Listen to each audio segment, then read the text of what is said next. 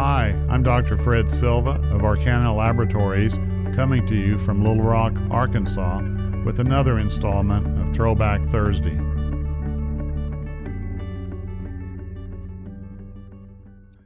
A personal history of thin glomerular basement membrane disease or pattern.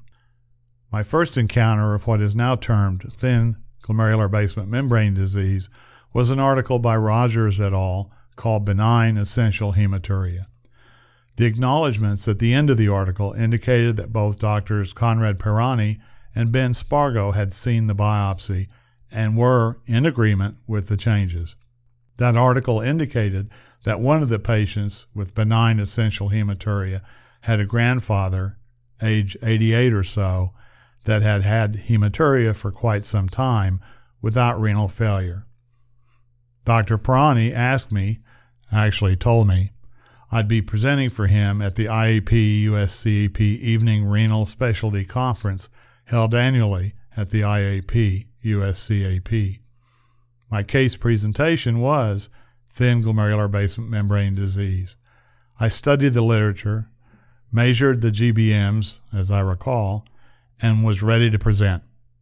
After my presentation, Dr. Tatiana Antonovych of the Armed Forces Institute of Pathology stood up in front of me and indicated that what I had presented was a case of Alport hereditary nephropathy. Before I could say anything, my mentor, seeing that I was somewhat over my head, stood up, and the two doctors continued, right in front of me, to debate whether the thin GBM was an entity into itself or part and parcel of Alport hereditary nephropathy. I stayed back, contributing by twiddling my thumbs or something like that. Their conversation became somewhat heated until the moderator finally intervened and had them sit down. It was somewhat uncomfortable.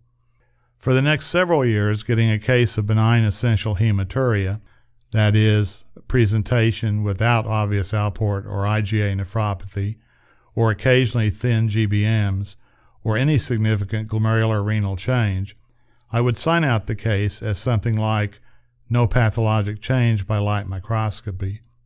I had learned not to sign it out as normal renal tissue since Dr. Pirani had told me about a case he had signed out as normal renal tissue, but the patient had developed an arterial venous malformation, shunt, after the biopsy, in which radiologic intervention did not help and the kidney had to be removed.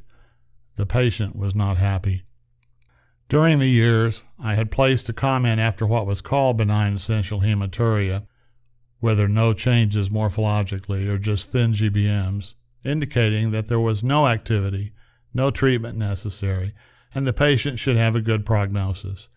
Later, I was somewhat more reserved about indicating that the patient should have a good prognosis, since we really don't know that for sure.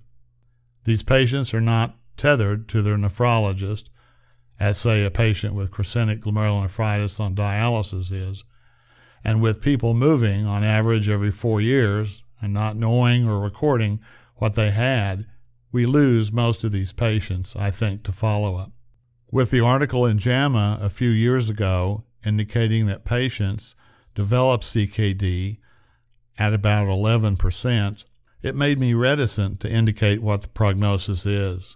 Plus, of course, it is clear that some patients who eventually develop overt Alport hereditary nephropathy have, on their first biopsy, thin GBM changes, with documented disorders of collagen type 4 in some of these patients. Thus, the continuing worry about thin GBM disease. Maybe both doctors Pirani and Antonovych were both correct. This continues to be a challenge. Thank you for listening. This podcast and more can be found in the iTunes and Google Play stores. For more information and educational programming like this, follow us on Facebook and Twitter, or visit us on the web at arkanalabs.com.